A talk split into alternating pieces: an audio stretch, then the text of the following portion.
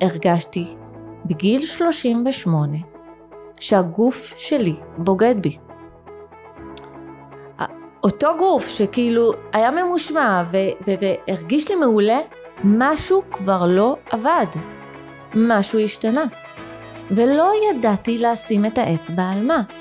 אני זוכרת את התסכול הנוראי, אני זוכרת כאילו אפילו מדברת עם קולגה ואומרת לה, מה עובר אליי? יכול להיות שזה, אולי זה בלוטת התריס, כי ישר אנחנו הולכות לזה. הבדיקות דם היו תקינות, הכל היה מושלם, אבל משהו לא, לא עובד. פתאום נוצרה לי איזה בטן קטנה, פתאום היה לי פחות כוח בריצה, פתאום דכדוך נוראי, ירידה בחשק לעשות דברים, ולא הצלחתי להבין מה.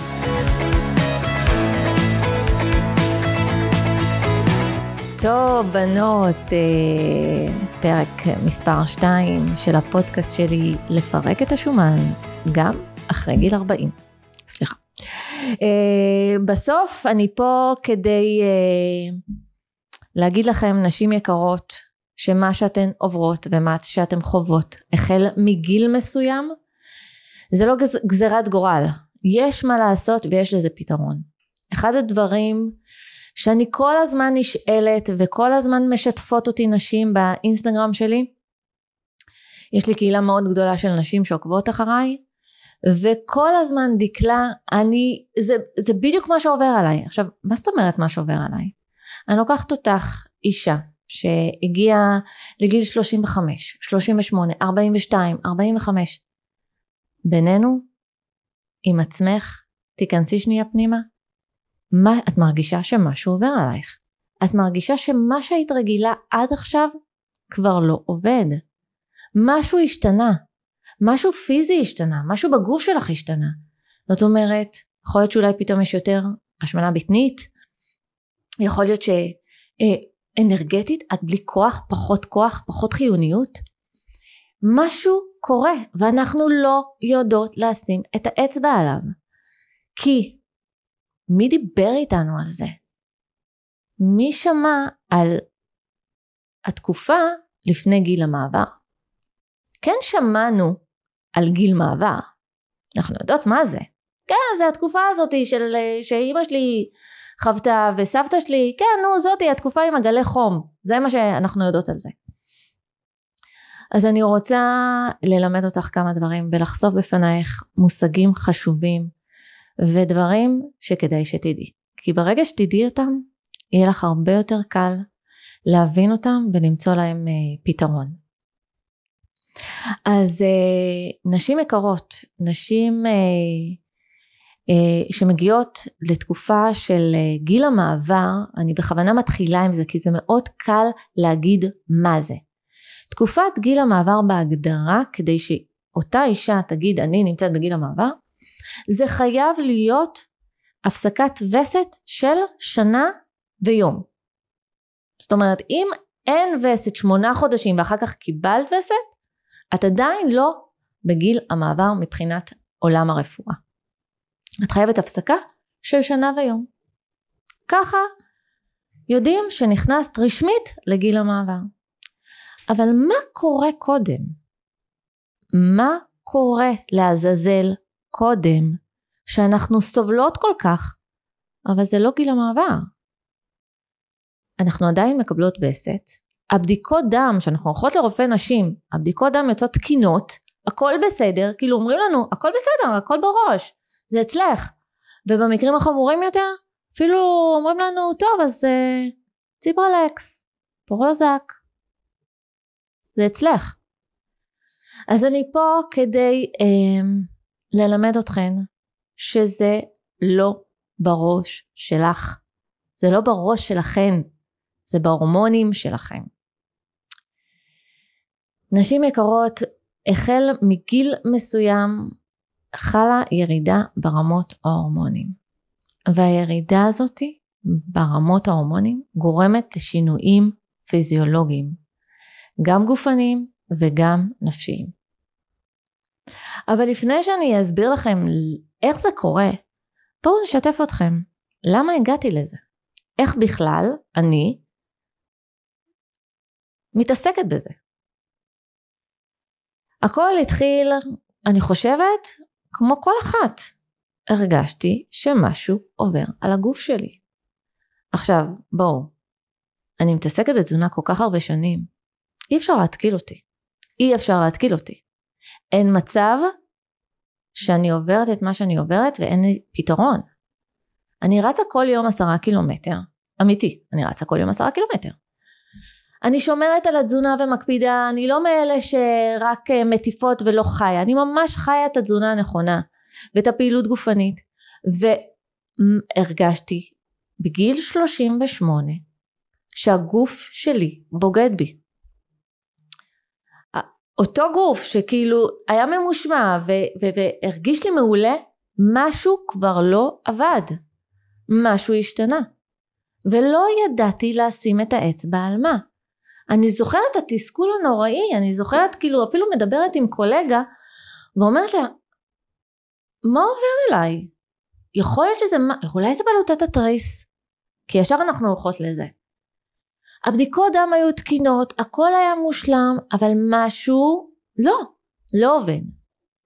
פתאום נוצרה לי איזה בטן קטנה, פתאום היה לי פחות כוח בריצה, פתאום דכדוך נוראי, ירידה בחשק לעשות דברים, ולא הצלחתי להבין מה. ביום שהחלטתי שאני לא משנה מה חייבת להבין מה עובר על הגוף שלי זה היום שהבנתי עד כמה אתן נשים לא יודעות כלום. לקחתי יוזמה אישית שלי ושוחחתי עם כל רופא אפשרי. במיוחד רופא נשים. חלק מהתארים שעשיתי אה, ובדוקטורט שאני עושה זה לקרוא מחקרים, המון מחקרים. אז הלכתי וחקרתי וניסיתי להבין מה קורה לנשים לאחר גיל 40.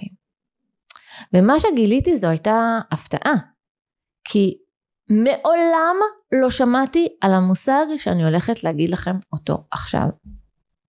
שמעתם פעם על המושג פרי מנפאוזה? לי זה היה חדש. אז מסתבר שיש שלב כזה, נשים יקרות. השלב לפני גיל המעבר. זה עדיין לא גיל המעבר, אבל את נמצאת באיזשהו שלב חדש בחיים, תקופה, שמתאפיינת בירידה איטית של הורמונים, ועיקר ההורמון שיורד זה כמובן אסטרוגן, שזה ההורמון הנשי יותר, והירידה בהורמון הזה שהיא עדיין לא באה לידי ביטוי בבדיקות דם, אבל הירידה בהורמון הזה גורמת לשורה ארוכה של סימפטומים שנשים לא מודעות ש, שהשינוי שהן חוות זה בגלל הירידה בהורמון. עכשיו, אם תלכי לרופא נשים שלא מבין בתחום הזה, הוא יגיד לך, זה הכל בראש, אה, את עדיין לא בגיל המעבר כי את עדיין מקבלת וסת, אז הכל בסדר. היום לשמחתי הרופאים כבר הרבה יותר מודעים ומבינים עד כמה אה, אנחנו הנשים חוות שינויים עוד לפני גיל המעבר. עכשיו מה קורה בעצם? מה ההורמון הזה, האסטרוגן, על מה הוא אחראי? ההורמון הזה אחראי על כל כך הרבה איברים בגוף. הוא נמצא בשחלות, והוא נמצא בתאי שומן, והוא נמצא במוח, לא הוא עצמו, הרצפטורים שלו, הקולטנים שלו, מה שמשפעל אותו. ובנרתיק של אנשים. והוא נמצא בכל כך הרבה איברים, שברגע שיש ירידה ברמות ההורמונים, של, אה, ברמה שלו, ההשפעה השלילית היא גדלה. ואני אסביר. אם ניקח לדוגמה אישה שיש לה ירידה ברמות ההורמונים, ברמה של האסטרוגן, והירידה הזאת באה לידי אה, אה, ביטוי במוח. מה שקורה, האסטרוגן אחראי לדאוג שאנחנו נהיה פחות רעבות. אז מה קורה כאשר יש ירידה ברמות של האסטרוגן? אנחנו הופכות להיות רעבות יותר. אין מה שיעודד את תחושת השובע. מה קורה אה, אם יש ירידה בקולטנים שלו בנרתיק? אז פתאום יש פחות חשק מיני. מה קורה, שוב אני חוזרת למוח, אז יש יותר דכדוך, יותר חרדות, יותר דיכאון. והכי חשוב, וזה מה שכנראה מעניין אתכם, זה כל מה שקשור לשומן הבטני. יש שני סוגים של שומן. יש שומן תת-עורי ויש שומן בטני, שומן ויסרלי. השומן הוויסרלי זה השומן שנמצא מסביב, מסביב לאיברים הפנימיים בתוך חלל הבטן. בשלב מסוים, כאשר יש ירידה ברמות האסטרוגן, יש נדידה של חומצות שומן מהשומן באזור הירכיים לשומן באזור הבטן. הנדידה הזאת של החומצות שומן בעצם גורמת לעלייה בהשמנה הבטנית וזה בדיוק מה שאתן חוות. כמובן שלא כולן, לא כולן עכשיו אה, אה, חוות אה, השמנה בטנית, אבל הרבה נשים, אחוז גבוה, סובל מזה. גם נשים רזות שמעולם לא סבלו מזה, באיזשהו גיל כן יחוו את זה. השומן הזה שנמצא באזור חלל הבטן הוא שומן דלקתי יותר, הוא מפריש מדדי דלקת. והוא גורם ומעלה את הסיכון לתחלואה. זה יכול להיות סוכרת וסוגים אה, אה, מסוימים של אה, סרטן ומחלות לב. זאת אומרת זה מעבר לבעיה אסתטית. זה לא רק להשטיח את, הבית, את הבטן, אלא מבחינה בריאותית אתן חייבות לדאוג להוריד את השומן הבטני. יש uh, סוגים שונים של דיאטות שהמרכזית ביניהם זה גירעון קלורי. כי זה מה שלימדו אותנו.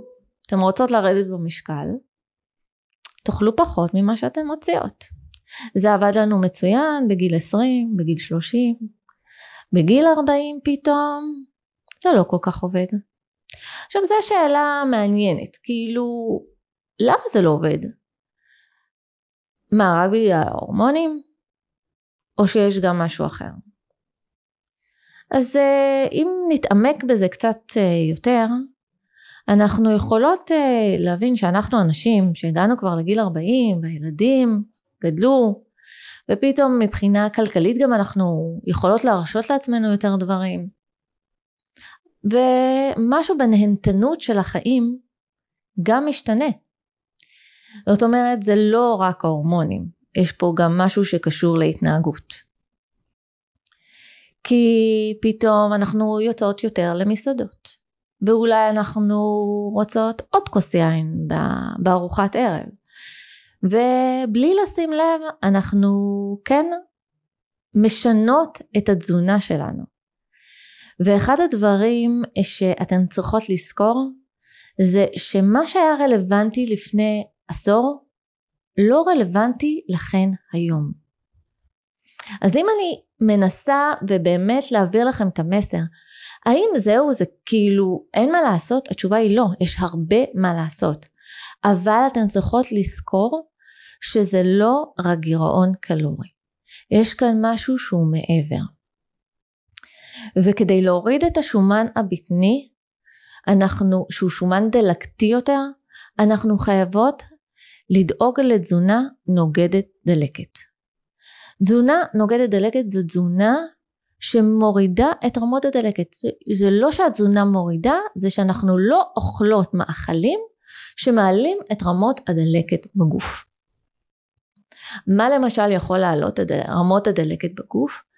אז יש אה, סוגים מסוימים של אה, שומן, כמובן כל המזון המטוגן והלא בריא, אבל אני רוצה שתתחילו לזכור את התזונה הזאת. תזונה נוגדת דלקת זו תזונה שבשילוב עם גירעון קלורי יכולה לעשות שינוי אדיר במשקל שלכם, בנראות שלכם, בהרגשה שלכם וכמובן בשומן הבטני ואגב אני לא מדברת רק על נשים עם עודף משקל כי זה יכול לעזור בעוד תחומים בחיים. אם את מרגישה כבדה וחסרת חיוניות ואנרגטית לא טוב, ואת אומרת כאילו, את מרגישה שמשהו השתנה, התזונה יכולה לעזור לך.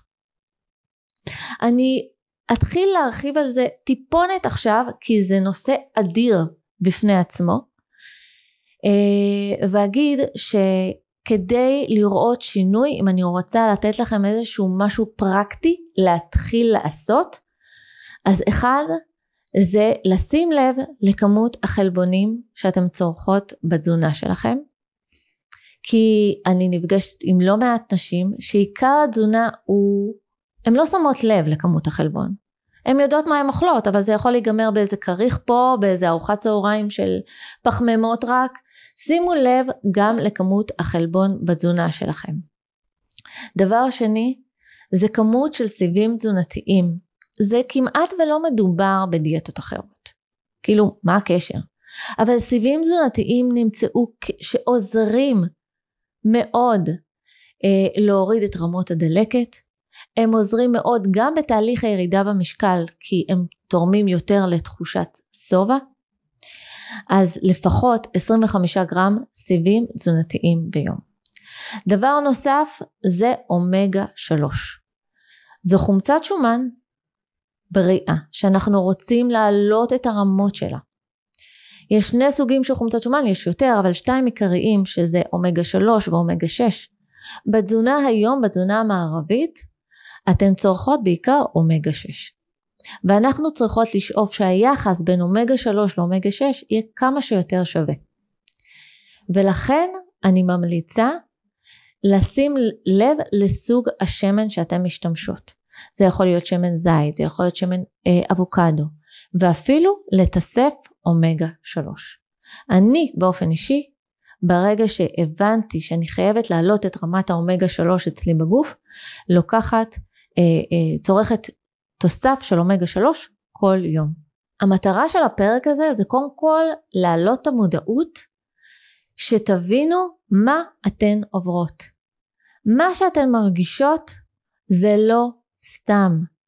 וזה אמיתי, זה אמיתי, ואני באופן אישי עברתי את זה. אז תהיו רגועות, יש לזה פתרון, יש לזה פתרון.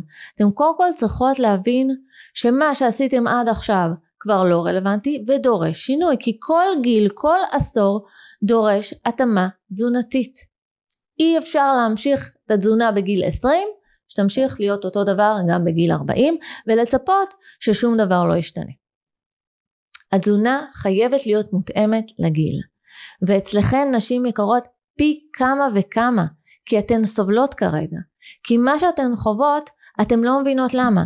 אגב, וזה לא נגמר רק בגלי חום, יקיצות בלילה, שזה סיוט בפני עצמו, אבל זה לא רק זה.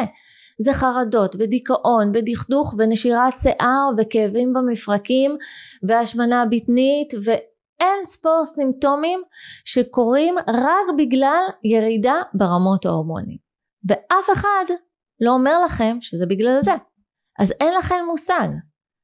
אבל ת, תדעו שמה שאתם עוברות זה בגלל השינוי הזה ויש לזה פתרון והתזונה יכולה מאוד לעזור. אם את רוצה לרדת במשקל אז זה שילוב של גירעון קלורי ביחד עם תזונה נוגדת דלקת ואם את רוצה רק להרגיש יותר טוב בלי לרדת במשקל אז לשים לב לסוג התזונה שלך. סוג התזונה צריכה להיות מותאמת לשלב שאת נמצאת בה בו כרגע. זהו להיום לפרק הנוכחי, ואם אהבת והתחברת מוזמנת לשתף את הפרק עם עוד חברה אחת. ביי.